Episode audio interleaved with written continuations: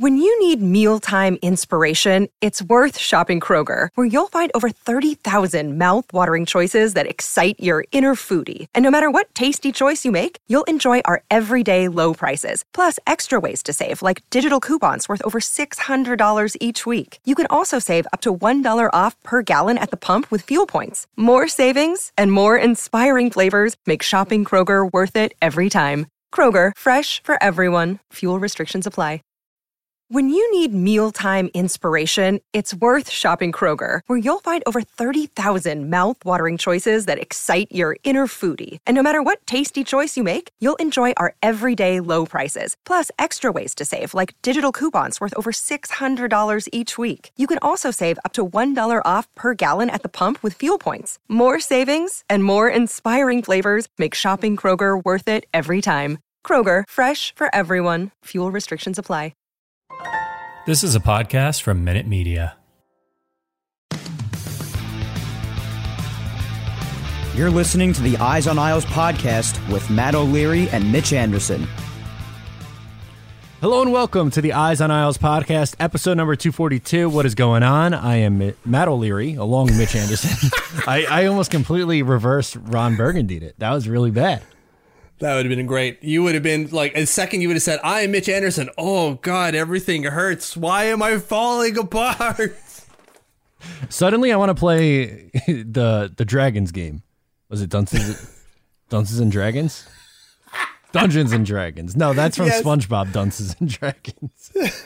I want to play the dragon game. Oh yeah, I'm a big nerd. It's fine. It's all good. How are you doing, buddy? Uh, doing pretty good. I was telling you at work this week, I've just written like a million Tiger Woods stories, so I feel like I had to get in the get in on the fun. I placed a little wager on Tiger Woods. Not a lot of money because he's a long shot, but I just I put a little sprinkle on that because I said, you know what, I don't like to feel left out. I want to be in on this fun. Yeah, and if he wins it, like he says he, he will, um, great, you get a good sum of money. I, I don't think you will, although just like you said, I don't watch a lot of golf. I, I, actually don't watch golf at all. I hate playing and I don't like watching it. So I know it's important. A lot of people do. I can't stand the sport. It's boring as hell. Um, and it's not fun to play for me. I stink at it. I don't like playing it. And I really don't like watching it unless there's a caveat here. Unless like I'm trying to like take a nap on the couch. I feel like there is nothing better than like having the because it's pretty much like a, the announcers are like doing ASMR, whispering into the microphone. It's usually on in the springtime. You could have like the windows open, cool little breeze on like a mm. Sunday afternoon. Right out, baby. Put me right to sleep. Yeah, one hundred percent. Sorry if you like golf a lot. It's no disrespect. I know a lot of people like it, love it, watch it. My brother plays it, watches it. I just can't do it. And uh, some other people say the same thing about the sports I watch. True. Say that about soccer, right? So you know, to each his own type of thing. Absolutely. So how about you? You doing good, buddy? Yeah, you got a little uh, guppiness is the word I use for my throat, but I think that's just some that's a me thing. But other than that, doing doing good. It's uh, warming up here up here in Canada, so uh, Gonna play some street hockey soon. I, I got my eye on some street hockey pads. Um, both of my kids started shooting balls, and they like hitting me with them because it's funny to hit your father with a ball. Um, and I want to protect myself a little bit Fair. and kind of look cool while doing so. So I'm gonna pick up some street hockey pads soon. Not the ones that you saw me in the Coliseum parking lot with, but just some like really basic pillows, basically. Okay, that works. Good stuff. Love it. So that's what's going on here all good things over there. So let's get into the New York Islanders, Mitch. Uh, we have to talk about, well, they're playing a little bit better. They've won four of their last five, which is good, but they lost to the Stars last night. And the conversation now, I feel like like the Jim, do you know who Jim Mora is? I've heard the name, but I don't get the reference. Okay, so he football was a coach, football coach, early two thousands, and there's the yeah. uh, the video of him going playoffs. We're talking right. about playoffs. That's what I feel right now. So this first segment, I'm calling playoffs question mark in honor of uh, Mora. Mora. Yeah, exactly. So we we have to answer this question: playoffs, yes or no? No. Uh, yeah, no. That's the end of the podcast. Thank you for coming in today. Appreciate it. Thanks. Um, but yes, I, I think that's kind of what we have to talk through right now as well. Yes, they are playing better, and yes, before this loss against Dallas, there was the slimmest of slim chances, but I feel like that is all completely out the window now at this point. Any pipe dream is done. Yeah, losing against Dallas was bad. Like the Islanders basically had to win out the rest of their schedule, and even if they did that, they still needed some things to go their way. Um, mainly, you know, the Washington Capitals dropping a few more games, including the ones against the Islanders at the end of the season. Right, the last two of three games is against. I think it's Washington, Washington, Tampa Bay. The last three games in a row for the Islanders. Um, they need to win all of those, and, and Washington drop those two and other ones. And as it stands now, Washington is not dropping their game against Tampa. Washington is up 4 2 as it stands right now. Uh, and so the Islanders not only losing against that Dallas game uh, against the Dallas uh, Stars, kind of cementing the end of the season. The fact that the Washington Capitals are winning this game that they shouldn't, for our sake, uh, definitely adds that extra nail in the coffin. Yeah, no, it it totally does, and you know, obviously de- deflating, but um, like we said here, it, it's just it it was too big of a hole at the at the start. They dug themselves too big of a hole and they've played better, especially recently. And it's nice to see Brock Nelson scoring goals. It's nice to see Anders Lee goal total coming up. JG Pageau has been scoring a ton recently. Like these are all really good things, and we could talk about these positives, but at the end of the day, it's not going to be enough to get back into the playoff race. Um, and sure, like they, it was fun for like that couple days to be like, oh, they're to get back in it, but it's as we as we said for months now, it's just it's too far gone.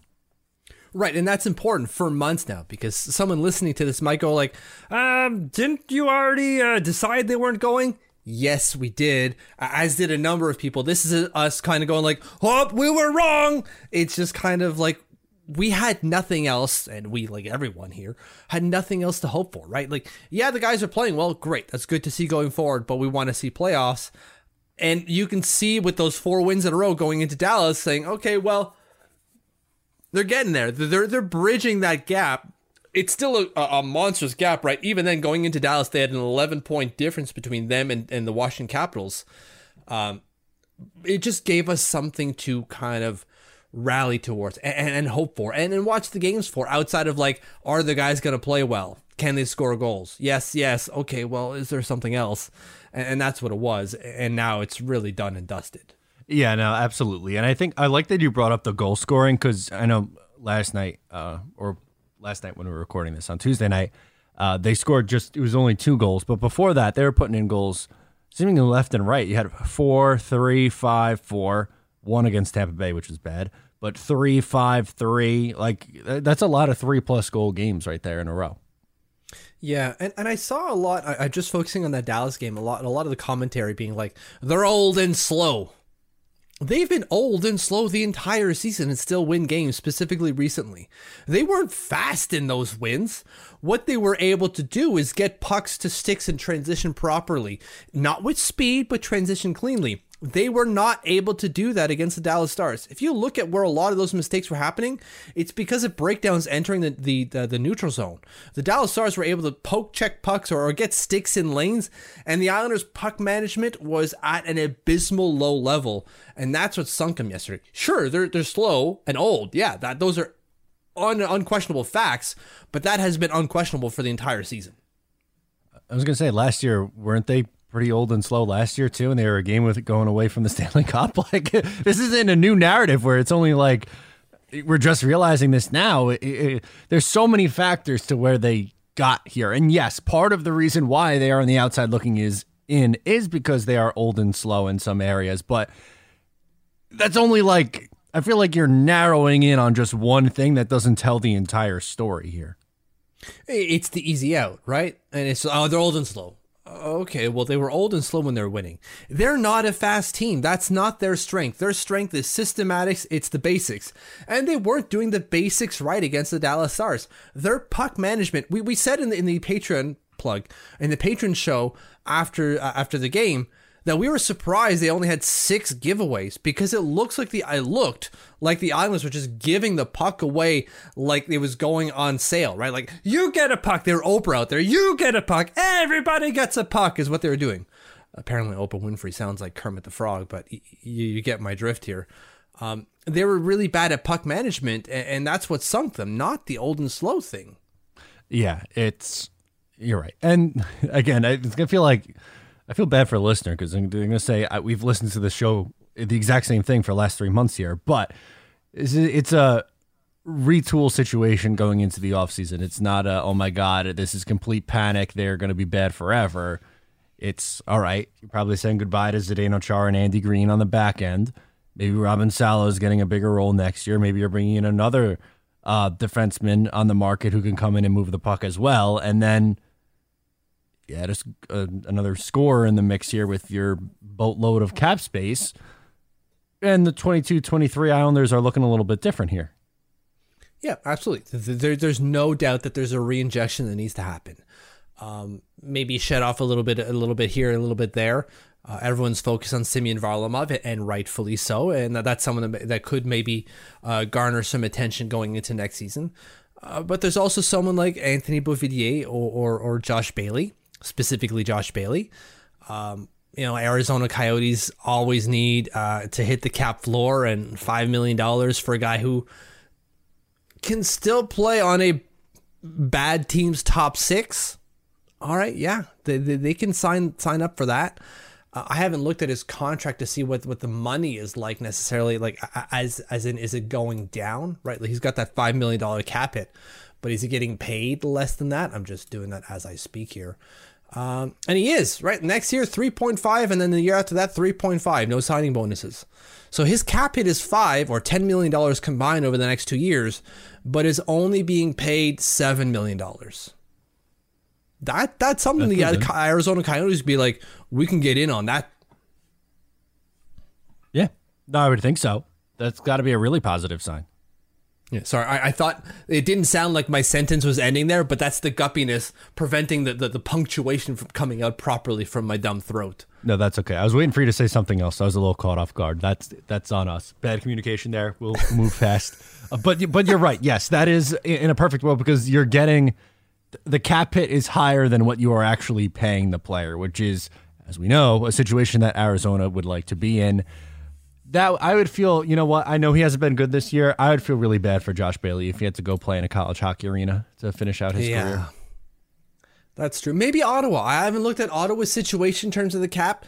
He could do wonders in Ottawa, like as a sure. leadership role, taking these kids out and, and showing them the ropes.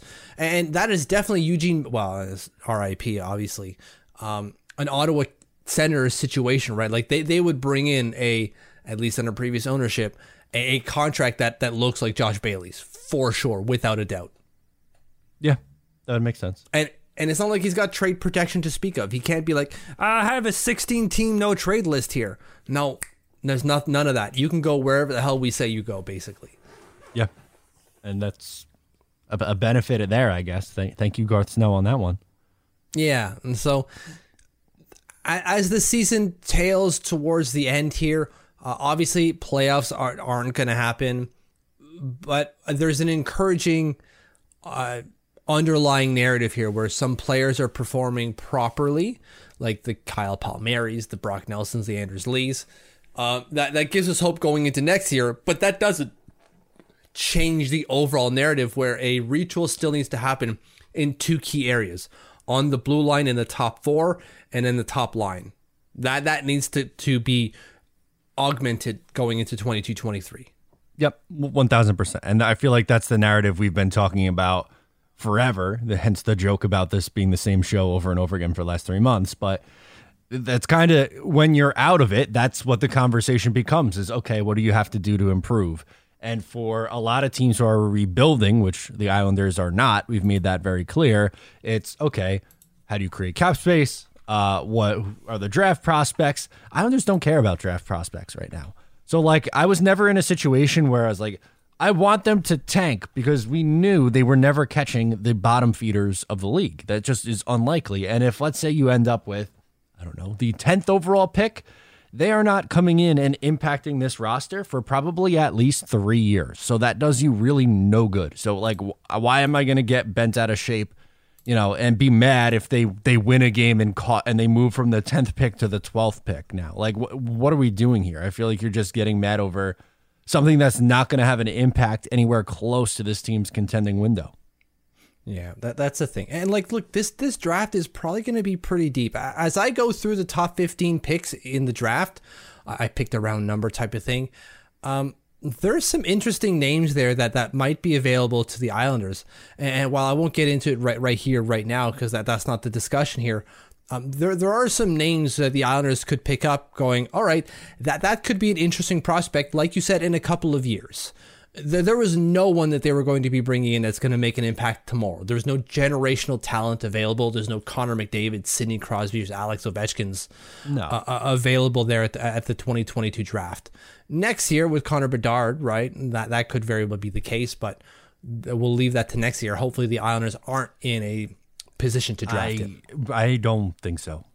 Uh, Montreal, Ottawa, there it's going to be very hard to get to that level. Arizona, It really is. Like they're gonna have to be like going up and down the ice, doing basically, and then trying to play with one hand, and even then they might not get there.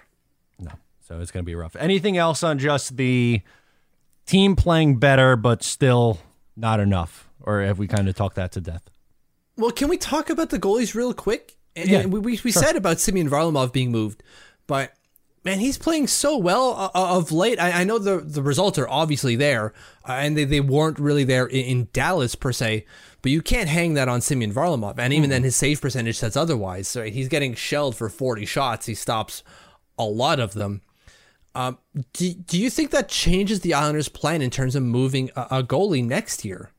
Because it's not like they got another one coming up burning a hole in their roster. Uh, true. I don't think it does. If anything, I think it helps his value in the offseason. He's now up to a 919 save percentage on the season, which right around that 920 mark is pretty nice.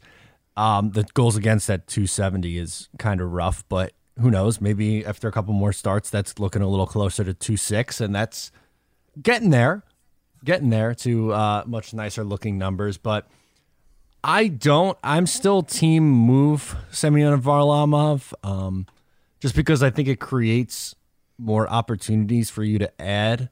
Um, And then I think you can get a backup for Ilya Sorokin who could still be productive at probably half the cost. So then you could have that extra two and a half million dollars to spend on a more premium need than a 1B goalie. Yeah, you're right. Right, if you can send Semyon or Ilya Sorokin out there, sixty games, and you get a, decent backup. Um, I, I haven't looked, but what's Anton Khudobin up to right now? Right, you got another Russian out there. Um, that would be key, and and then you reinvest whatever savings into a top line winger. Right, if let's say Johnny Gaudreau or uh, I don't know, Filip Forsberg get to free agency and you're competing with someone else and you toss another two million on the board. It's an overpay for sure. But if that locks him in and you're getting a guy who plays at, at, at the pace that Filip Forsberg is playing at, uh, that that's something the Islanders have to entertain. At Yeah. least entertain. Not say they have to do it, but they've got to entertain it. No, well, that completely changes the trajectory of your team. Having another guy who could get be because I'd imagine even in the Barry Trotz system that he's still close to a point per game player. right? You add a point per game player to this team, and like, what are you? What are you? You keeping? You've got you. You haven't lost anything, right? So th- that is excellent. You add that, pull up, done. Okay, well now we got to figure out what to do on the on the back end, sure. But like, when you just look at the forwards, you're saying this won't be the the best offensive team in the league, but they're certainly not going to be bottom half. So you give No. this team top half offense look out and and capable defense of course they they need to work on the defense but what if they can do that and do this look out Right. And obviously, like, for as tough as the defense has been at times this year, they're still fourth in goals against. So, like, they're, they, they are still pretty solid there, but in goals for 25th. If that number's like, even if that number's like, I don't know, 12th and 5th, then that's a da- that's a dangerous team with how, for how they play. That is a really dangerous team. yeah that means we're scoring probably three per game but allowing only two that's pretty goddamn good Yeah, well, right now that's that's not the case, and that's why unfortunately they're they aren't winning to the point where they should be. That's right. So I just wanted to talk over that because I think the Semyon Varlamov angle is going to be something we're talking about deep into the offseason if he's not moved at the draft, let's say.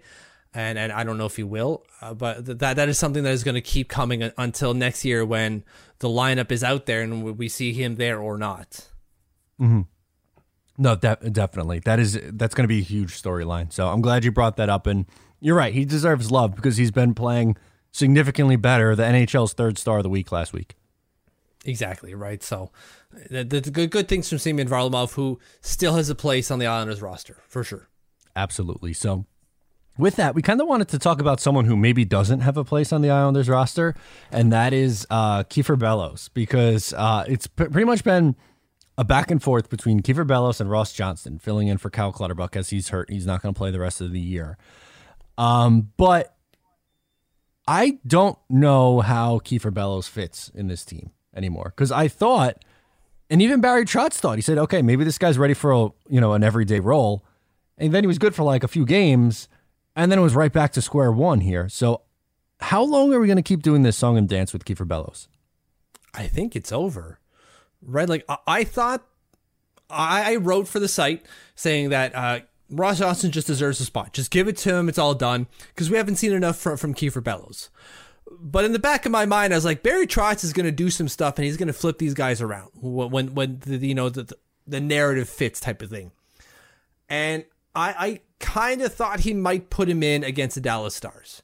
You got the travel, it's a road game type of thing. You're you're away, it's a late start. Why not give the young kid who's probably got some legs and something to prove a chance? But he didn't. Uh, he, he put Ross Johnston in there, and for a good reason. If you're going to give someone eight to nine minutes a night, who better to give it to than Ross Johnston, right? Like, you, you know what you're going to get out of him, and you know what you're sending him out there to do. With Kiefer Bellows, you're you're not really doing that, and, and it's kind of disservice to him. You you can't put him out there for eight minutes a night and say, go out and perform a checking role. That's not his game. That's not mm-hmm. something that he's going to excel at, and so you're setting him up to fail, type of thing. If you do that. Yeah, but where, like, who's moving down in that spot is the issue. Exactly. Yeah, 100%. You're dead on. You started it off perfectly correct, and you are still perfectly correct. Who comes out for Kiefer Bellows? Who? No one. Zach Parise? Please. Yeah, I mean, no, you can't. You can't. Um, that that's the unless you healthy scratch Oliver Wahlstrom again. And why would you do that? The ceiling is certainly higher for Oliver Wahlstrom than it is for Kiefer Bellows. But you're right, that's an option. The only other option is I, I can't I can't do it, but it's scratching Josh Bailey. Yeah, th- those are the two, but I don't see either of those things happening. Number one, because like you said, Oliver Wahlstrom, while yes, he's struggled and has been pretty much downright bad for the last two months, or, or maybe even longer than that at this point. Um, I don't see him, you know, sitting in favor of Kiefer Bellows. Josh Bailey, I don't see him coming out of the lineup. He just led the team in ice time last night for forwards.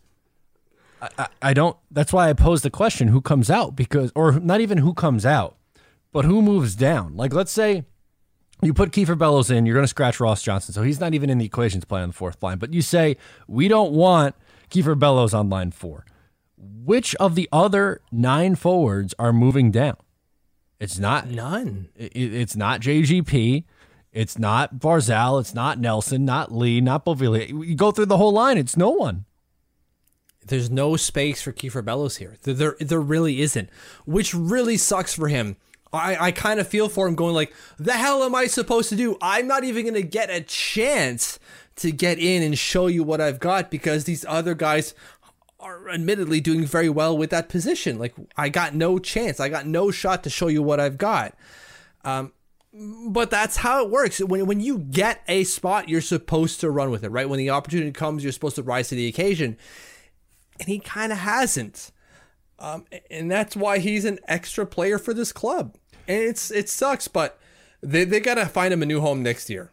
I think so too. And the I know the rebuttal, and there's probably some people listening to this podcast screaming at their speaker saying, "Well, if why resign Zach Parise? Then he is Kiefer Bellows has your spot there."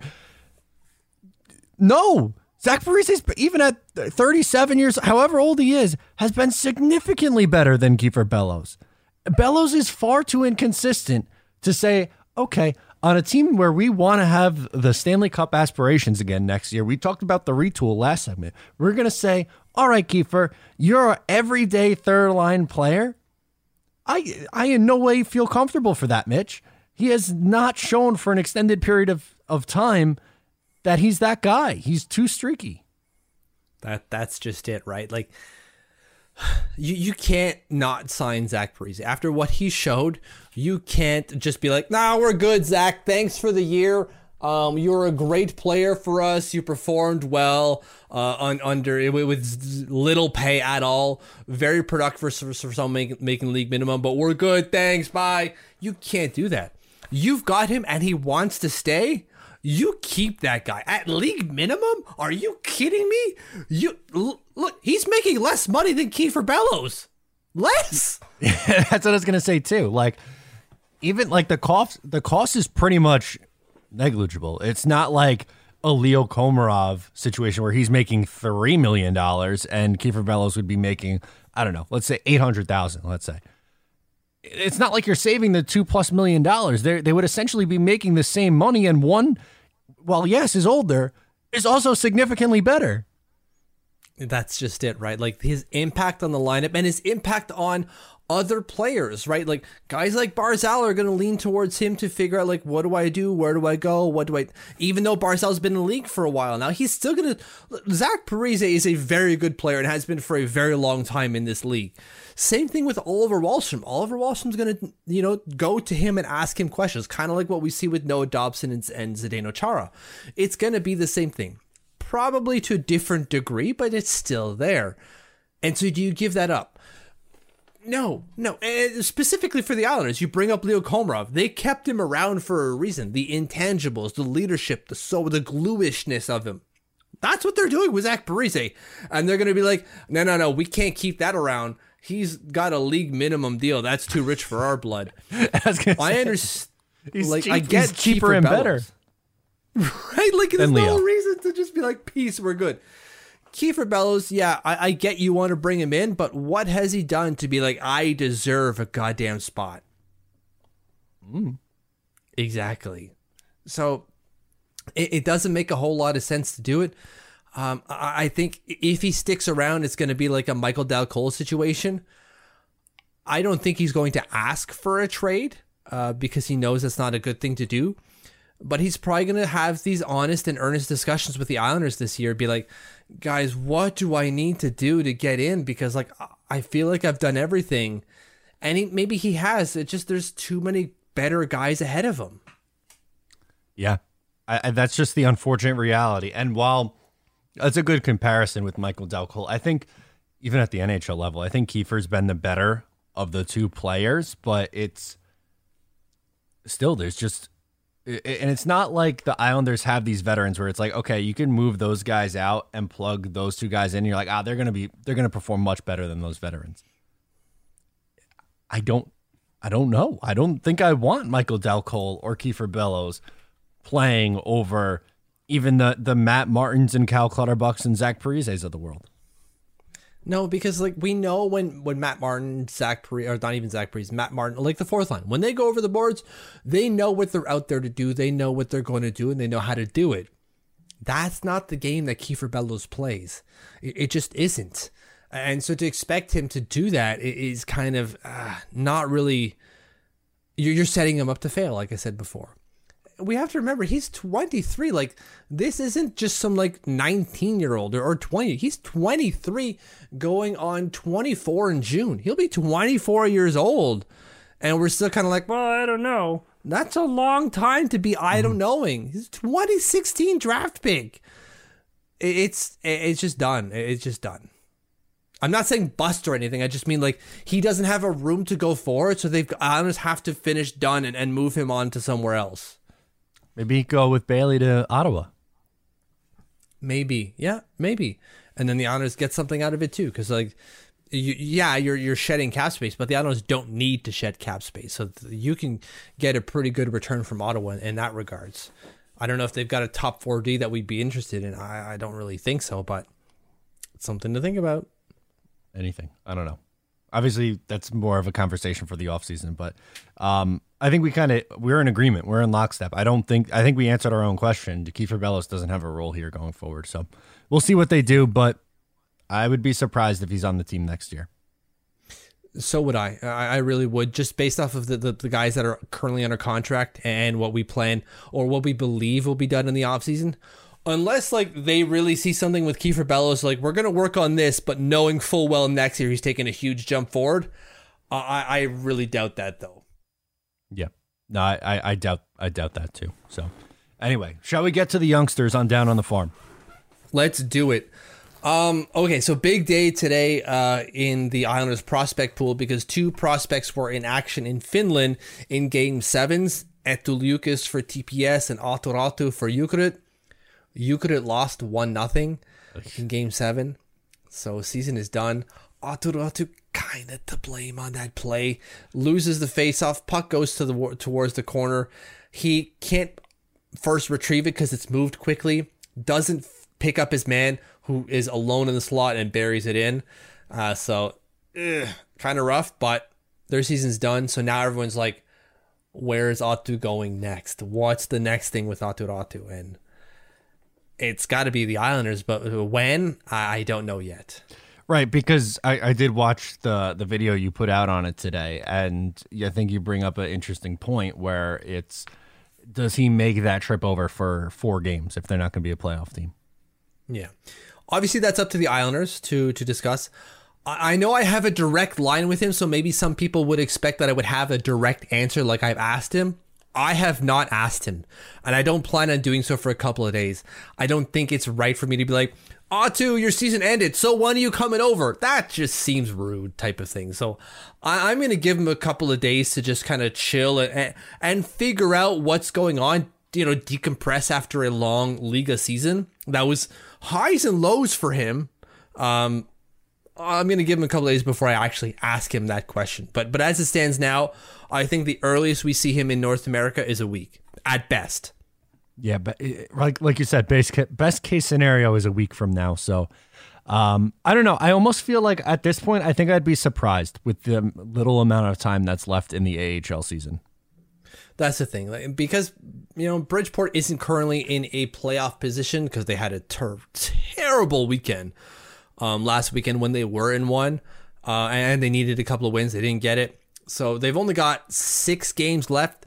And so by the time he would get to North America, as I understand it, uh, he he would only be able to play four games. So I don't know. But the Islanders do like to bring guys over early, right? Specifically European guys, right? They did that with Simon Holmstrom.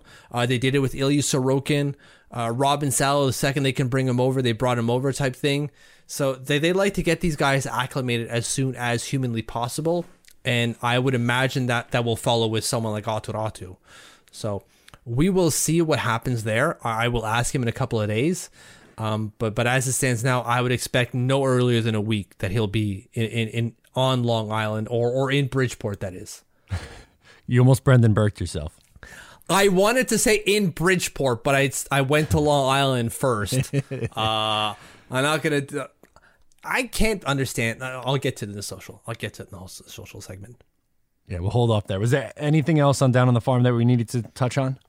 Okay, so then there's Eetu Liukas, who did win their game seven. TPS won game seven, so they're on to the next round. There's a little bit of a rumor going on with with uh, Eetu Liukas. It it seems that he's not going to be sticking with TPS next year. Mm. It seems that he's making the jump because when I spoke to him last, I asked him about his contract situation. He said, I'm at the end of my contract now. This was back in February when the transfer window was still open in Europe. And so I asked him about his contract. He said, I got this year and then it's done with TPS. And I asked him if he's coming to North America. And he said, Well, I don't have any plans on doing so. I plan on staying here, type of thing. And it seems that he's going to be moving from TPS to HIFK, which is another team in the Finnish Liiga. Um, why that is, I, I don't know yet. I haven't asked him about that either because, again, I think that would be pretty goddamn rude to be like, "You're in the middle of a playoff run. I heard you're changing teams." Now he's focused on where he's t- at. Like, I'm sure he's got those con- those discussions with his agent. I don't need to put my nose in there. Just There- I there's will wait for that. There's a time or a place, and you have integrity. Yeah, and we'll get to that too. I'm sure in the social segment as well in terms of integrity with them when it comes to things. Um, so I haven't asked yet, but there is a rumor that he is switching teams. So we'll, we'll see what comes with that. Um, final run is, is Ruslan Iskhakov, or two. Sorry, there's two guys I want to talk about. Ruslan Iskhakov. Uh, they have made the playoffs. They have made the bye round. They're on to the second round, if you will, of the uh, the German Hockey League's playoffs. They've got a new coach, and he's he's putting up points, like I think I said last week. Uh, but the thing is, he's getting some pretty sheltered minutes. He's playing on the fourth line from based on the lineup card, and the minutes have kind of gone down from the average about 15 and a half that he was getting before to about 11 to 13 per night. Um, the, when I see that, I think, are the Islanders going to sign him? Like he's not even playing top line minutes or even top six minutes in the German league. Are they going to really sign him? I hope so, but when I see that, I go, they could probably look to that, and, and they might not. Interesting. I, I originally my gut was was telling me like I, I'd be a little surprised if he didn't get signed, but you think maybe he doesn't? It's just you got the size, right? He's like what five, eight, hundred, maybe seventy pounds. He's not very big. Uh, he is creative as all hell. A really good player. I'm sure in a couple of years he's going to be one hell of a player, um, specifically on the wing if he came to North America. But uh, he's really changed the way he takes faceoffs. Has really improved that side of his game. But the size factor and the fact that he's not dominating in Europe or even standing out in, in, in a top six fashion uh, really makes me think like they might look at that and say like I think we're good here. But we're talking about a second round pick in 2018. I would hate for them to just be like, nah, we're good. But I'm not confident they're going to sign him. Yeah, because that was going to be my rebuttal, and I know you don't know the answer here, but I was going to say you knew the size when you drafted him. Why are you taking him? It was a top fifty pick too. No, Yeah, he came uh, two picks after Bode Wilde. Or Bode Wilde, yeah, yeah. Bode Wilde was picked before him. Yeah. that just seems strange to me. Yeah. We'll see. Like it, it's just me the, the fact that they didn't sign him last year and I thought like he had a really good year with TPS last year. So I thought that was going to be the one where they go, "Yes." And that would have been his third year in college, which is about when they start signing these guys. Um, but clearly that wasn't the case. So here we are now. Um, but it, it is what it is. Something to see. Still playoffs to look forward to. So we'll see what happens there. They're awaiting the first round. I haven't looked to see what it's like because usually when a prospect, an Islanders prospect, isn't involved, I'm not really following a whole lot. But if we look at the table now, um, they will be playing the Tigers, the Straubing Tigers. So we'll see. Should be starting soon, and, and we'll see where they go. They're they're they're a top team. I would expect that they at least get to the next round. Okay, good to know. And the final one here is uh, we talked about college prospects sticking around, usually to sign after four years. Uh, Christian Krygier. It seems that he has entered the transfer portal and he's leaving MSU. Uh, where he goes, no one knows yet. But it sounds like the, I believe he's the 2017 seventh round pick by the Islanders. Let me just get that correct here. Uh, defenseman definitely out of MSU doesn't put up a whole lot of points. Um, sorry, seventh round pick in 2018. I got the year Okay. wrong. Uh, it sounds like he's moving to a new club or a new college for his fifth year. Where that is, again, we don't know yet, but he's entered the transfer portal, it seems. Interesting. Okay, so we'll keep an eye on where he's going.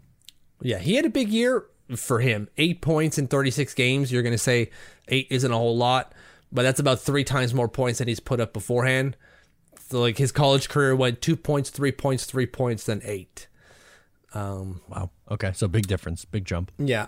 I imagine he's hoping to go somewhere where he can play a bottom. He was playing bottom pair at the end of the season for MSU. Uh, he might play somewhere in the top four in a lower program, or maybe play bottom pair in a top program. Uh, but we'll, we'll we'll see there. Uh, he has entered the transfer portal, so something to see here. That means the Islanders aren't going to sign him. He's going to stay in college for one more year. That means his rights that are set to expire on August 15th this year will be pushed back one more year because that's based off of when he graduates or essentially when he leaves college. Gotcha. So that is it. That's the update for the prospect pool. I hope everyone enjoyed that one. There you go. To the quiz? So this one here, um, it is a weird. I, I don't know if you're gonna get it because I kind of went weird with this one, but we'll see where we go. As we do every week, there's a mystery New York Islander for you, Matt, and you at home to guess. There are five clues to guess who this player is. They get progressively easier as we go. Uh, you're usually pretty good at these, but I'm not sure about this one, and it's not because of you. It's because probably me. Are you ready? Yes, let's do it. Clue one: I was drafted 16th overall. Kieffer Bellows. Incorrect. Uh, he was drafted 19th overall, was he not? Damn it. I always do that. I don't know why I always think he's taken 16. But, Because it was in 2016, that's why. oh, duh. Okay. Thank you. So I always go 15th overall for Mathew Barzal, fully well knowing he's 16th overall in 2015. Interesting. Okay. So, two, I played 15 NHL games for the Islanders. Okay. Next. Three, sorry, three. Uh, my first NHL goal came against the Washington Capitals. The only assist on the play was Oleg Kvasha. My first non-goal, my first point that wasn't a goal came two minutes later when I was the primary assist on a Mark Parrish goal. Assist Oleg Kvasha as well. Okay. So obviously early 2000s Islander. Um, Correct. But only 15 games. That's what's going to be tough. Uh, okay. Next. My name is pronounced, my first name is pronounced Petrie, but it's not spelt like that.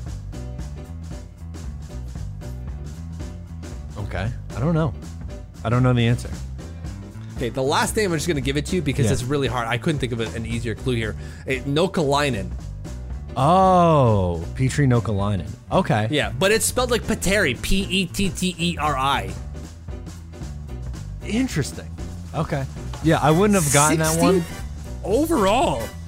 I didn't realize he was a 16th overall pick, number one, and I don't know why that just didn't come to mind. So the reason I brought that up is I saw a tweet from Pierre LeBrun, or he was retweeting someone else, and I forget who they were. They were talking about Sidney Crosby and Alex Ovechkin being like, they were uh, thro- thrown into the gauntlet, and uh, there were so many expectations thrown upon them, and they exceeded that because Alex Ovechkin's up to like 1,400 points in his NHL career. And it got me thinking, okay, well, who was the top pick by the Islanders in that two the two year gap? And it was Petteri, Petteri, sorry, Petteri Nokelainen. That was their top pick in both years. They didn't have a second or a first round pick in the Sidney Crosby draft. So wild. Great. Phenomenal. Good times. Good times had by all. So, with that, okay, there we go. Let's get to the social segment. We have a lot to cover in this social segment. So, why don't you get us started, Mitch? So the the first one, I'm just gonna go through the normal stuff, and I think we could do PSAs at the end if we haven't already. Um, the first one here is from Jim M, who says, "How the f." Or sorry, Jimmy M. How the f is Tampa in the playoffs? They suck. And this is live from 8:28 p.m. today. Uh, the Tampa Bay Lightning are playing the Washington Capitals at that time. They were down 4 2, and they currently still are 4 2 down to the Washington Capitals. So Islanders fans are watching other teams, hoping for a beneficial result and not getting it, and real mad about it. Yeah, I could I could totally understand that. Um, obviously holding out any little bit of hope, but I, I don't I don't see that one coming through. For um for my social, it's going to be a little bit different. It's going to be kind of like a guessing game, so I want to hold off. Let's go. Th- can we go through like everything else? We could do the go through yours, do the PSA, and then get to the. I think you're going to like this. It's different. Okay, okay, we're gonna put a pin on the guessing game then. Yes, pin in the guessing game. All right. My second one here comes from at the coach's site. And it's a, a, a snippet of a talk that Barry Trotz had years ago because he's sporting the full goatee there and he's looking a couple years younger here. Uh, and he's talking about coaching young kids and how young kids always talk or are always ask why. And back when he was a player, you didn't ask why. You just did. You just asked how high, right? If a coach asked you to jump, you said how high and not why. And he's trying to tell these people who are going to these coaching seminars, being like, just because they're asking why, isn't because they're being disrespectful. It's because they really want to know. They're, they're you got to think that this generation is uh, is open to all kinds of information. They're, they're gonna ask why, and you better have a good answer uh, outside of just like because I said so. You're not Bill Cosby, not because of that, because he said that in the TV show. Um, uh, but yeah. Anyways, I thought that was a really. It's only 44 seconds long, but I thought it was a really good snippet, and I, I would really watch the whole one. I haven't done it yet. Yeah, I'm gonna want to go back and find that. Um, I one just because I I like Barry Trotz in general. I think he's a good coach, and um, that's why I think he's had success for as long as he has because of his philosophies. Yeah, uh, or his approach to like young kids, and, and that, that's the thing, right? He has a direct approach to young kids, and we're we all of us, including ourselves, are like Barry Trotz doesn't like young kids; he's burying them, and mm, there, there are times when you're like, that's justifiable, but there are other times where it's not really. Agree. So, um, do you have one after this? Uh, uh no, just the PSA, and before I go to our guessing game here. Okay, yeah, let's do the PSA. Let's do that first. Okay, public service announcement: keep private information private. That's it. It, it shouldn't need to be said. Yeah. Like I understand we're in a day and age when when information is all over the place, but when, when people are, are, going through some pretty private stuff, and, and if they've asked you to keep it private, do it, please. What like? Because then you get situations, and what we're referencing here, just in case you maybe have been living under a rock, is the whole Mike Bossy situation, right? Mike Bossy rumored entering palliative care. Oh my god! And then it escalates from that to he's dead. Holy hell, people. Like we know he's sick. He wrote that letter saying so and then said, I want to deal with this with my family. Let them do that. Leave them to it. My God, people. Yeah, it's just it's unbelievably frustrating, and this isn't the only circumstance where it's happened. Um, every step of the way, Trotz's situation, which was obviously he stepped away for personal matters, that was dug up. Uh, Clark Gillies leaked, and now this. So that's three instances in the span of a couple of months. That's pretty sad. It's really sad. I understand we're in an era where everyone's one- everyone wants to be the first to report, but there's nothing wrong with being the last to report when it comes to something like this. There's nothing wrong with it. Look, we work for a site where that's that's the business model. Sadly, and and maybe not so sadly, that that's how it is. When a news item breaks, you have to be out there within two hours to get it out. That's how this works. But we're not doing this. We're not going to do it for this because it just doesn't. It's. I'd rather be the last to say that something terrible has happened to someone than be the first because I, I have to get on it. We can wait. That that's perfectly fine. And I'd like to see. I like seeing that. That was basically the response from all the Islanders media outlets, all the blogs. Not a single one did anything with this, and I'm so happy and encouraged about that. I love it. Agree. So let's end this segment on a more fun note. I have a little mm-hmm. game for you Okay. to go through, and I think the the listeners can play along too, unless they've seen it and there's spoilers, and unless you've seen it. But I don't think I know your memory. I don't think you're going to be able to get it anyway. So even so, even if you did see it, I'm Look confident. out! There's a bus coming. No, well, you'll see in a second. So Dom Luszczyszyn updated his player cards. Mm-hmm. So what I wanted to do with you, I thought it'd be fun, is if we go oh. through and have you guess what their market value salary is versus their actual salary. Oh, I like this. Yeah, this will be fun. So we'll go through. Forwards are listed first. Anders Lee, actual salary $7 million. What do you think his market value is? Six point five. Pretty close, six nine. Oh, I haven't seen the. I don't look at the updates every time he does them. So I I've seen like snippets of, of like the colors, right? And I I look to see who's gold.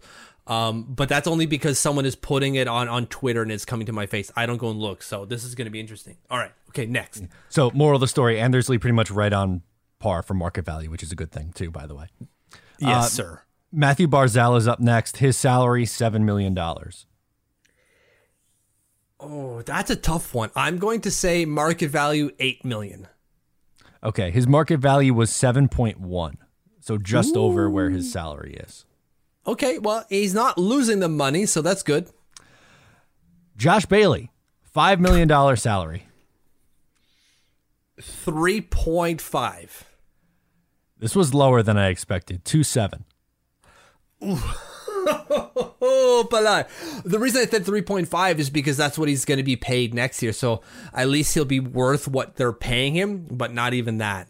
No, not not according to this model. Um, Kyle Palmieri is the next forward up, $5 million salary. $4 million. No, he's actually cl- he's closer to where his salary actually is. He's up to four eight now. Yeah, you know what? That makes sense because his underlying numbers are pretty good. His, his expected goals for have been good all year long, uh, and now he's actually popping them in. So I, I shouldn't have gone so low, but that's the name of the game. Brock Nelson, six million dollar salary. $10 million value. Nine one. Ah, That's incredible. 9 1. Oh my God, that's great. Love what we're seeing out of Brock Nelson recently. Uh, okay, Anthony Beauvillier, four point two million salary. I'm going to say $5 million in terms of value. No, you're a little high. He is coming in just under at four point one million market value. Okay, so he's losing them $100,000, but we make up for that with at least Anders Lee, so we're good. Uh, Zach Parise, uh, Oh, seven This is going to be nuts. league minimum. So he lists it at 0.8 because I guess they round up. Right. I'm going to say $6 million. Five million, but still It's- incredible value there. Yeah. Wow. Uh, JGP, five million. I'm going to say 4.5. No, he's actually above. He's at 5.2. Holy crap. Remember when we traded for him and signed him? Everyone's like, uh, everyone outside of the island that it's, it's not going to be worth it. It's going to be a crap deal. Already proving dividends. Yep, Ag- agree. So that's a that's a big plus. How about Oliver Wahlstrom? Ooh. I think this is going to be around $3 million. Yeah, pretty close. Two seven. Okay, yeah. He's not putting it like that's the thing, right? He's already to triple his value and he's not playing well necessarily. That's excellent. Well, not excellent, but like good to see, I suppose. Right. Uh, Cal Clutterbuck. Ooh, so he's on a three point five million dollar salary. Yep. I'm going to say his value is one point five. Zero point nine. That's not good. That's, intangibles don't don't factor in this. Obviously, like this is all about like goals, uh, game score above average type of thing. Um, but still, that's not good. How about Casey? He's at two five. Two five. I'm going to say it's two five. No, I'm surprised. Only one three. Okay. Um, a lot of penalty minutes. Game score does not like penalty minutes. No, that's true. But his defense numbers are elite here, and That's so was. Cal's. They're the way. gold. Wow. They're gold, Oh, yeah, yeah. that makes sense. With yeah, I should Clutter. Clutter, and Sazika gold, and Matt, Okay. Matt Martin's is also gold, by the way. Um, but Hmm. uh, Martin's salary is one five. And so, what's his payout? His value? Yeah, market value One. zero point one. I don't know how you can get to that because obviously the league minimum is zero point seven five, but we're at zero one market value for Matt Martin. So he's below replacement level based off of these I valuations. guess. I, yes, I, I guess. But elite defensive game. I don't. Again, I don't know how that factors in, but it is what it is. That's a Uh, that's a weird look. It is. So to the defense, that was all the forwards. Ryan Yeah. Pulock, five million dollar salary, Nine million dollar value. seven nine. Seven nine. Okay, that's done. That's gone down over since since it started, but that's okay. Um, yeah, that makes sense. Adam Pelech, I'm going to say the same thing. Nine million dollar value. So Adam Pelech is eight two. Okay, ah, so close. I'm rounding to the 500s. If everyone like, like figured that out already. Um, Noah Dobson's next. His salary is listed at zero point nine. His market value is Eight million dollars. eight seven. Oh, I was gonna say eight five, and I brought it down to go to just be like he's ten times better than he should be, type of thing. Damn me. Uh, who do we got? Oh, Andy Greene. 0.8 is what the salary is listed as. I'm gonna say like one point five. No, actually, same 0.8. Okay, so not losing any money there. That's good. Um, definitely gonna be probably losing some money on Chara here. Chara is 0.8 is what his salary is listed as. So if Matt Martin can go down to 0.1, I'm gonna say 0.5. He's 0.7. Okay, close. So close. Close, yeah. So just under value there. Uh, Scott Mayfield is 1.45 or one five here. I'm going to say is three million dollars value. 3.4 million value. Oh, rounding doesn't even help me. Uh, and then just the two goalies. So Ilya Sorokin, $4 million salary. Eight million dollars valuation. Uh, not quite. $6 million valuation. Uh, yeah. Goalies are, are weird. I don't know if they figured out goalies just yet in terms of the, the, these kind of cards. Yeah. Um, per se, but And save percentage, goals saved above average, goals saved above expected, and goals saved versus average. I guess that's GSVA, right? Is all Yeah. is all in gold. Yeah. Well, and that, that's the thing. The, the goalies haven't really been figured out. I, I've loved, or I'd love to see a stat where they quantify rebound control. And I'm sure that there's someone doing that. I'm sure there, there's a spreadsheet or somewhere uh, that, that quantifies that. 'Cause I think that's an important part of the game that isn't really quantified just yet. That I think we can quantify. Like, how how many times do they do they give up a rebound on a shot from X distance, right? Type of thing. Because obviously, the closer the shot, the less likely the rebound type of thing. But that, that's I think that that would help these discussions a little bit more when it comes to goalies. And last we have Semyon Varlamov at salary five million bucks. I'm gonna say five million dollar valuation. No, three four for him. Ooh, not great, but that that goals uh, above average is probably what's killing him there. Yeah, not not great. It's not great, but that was a fun little game we played here to end out the show. So I, I figured I saw those cards, which I wanted to look at, and uh, thought, you know what? Let's give uh, let's Mitch's feet to the fire and make him guess on the spot. Yeah, let's get this nerd to guess nerd stuff. um, I like that a lot. I, I, I would love for that to be a reoccurring thing because these cards aren't going anywhere, and I effing love them. So even though I don't look at them all the time, um, but yeah, more of that, please. Absolutely. So before we go, let's make sure to get some plugs in here. Wherever you are listening to the show, please make sure to subscribe, give a rating, review. Really helps us out a lot. We appreciate all the love and support. You go follow along with us on social media at Eyes on Isles FS on Twitter. My Twitter is Matt O'Leary NY. Mitch is TLO Mitch. Facebook, facebook.com slash Eyes on Isles. You could Find us on the website, eyes on eyesonisles.com, for all the articles. And of course on Patreon, patreon.com slash Eyes on Isles. post-game shows through the remainder of the year, mailbag shows, and so much more. Isn't it fun over there, Mitch? Heck yeah, we got 12 questions here in the mailbag. I'm sure there's going to be a few more before we actually hit the record button. Um, but always, we got an, an MFK series going on with, with Rimsey. If you don't know what the MFK is, definitely sign up and, and figure that out. Um, the season might be ending, but we, we don't stop. Can't stop, won't stop Islanders content throughout the summer. Absolutely. So that's going to do it for us. Once again, I am Matt O'Leary. He is Mitch Anderson, and we'll talk to you next time.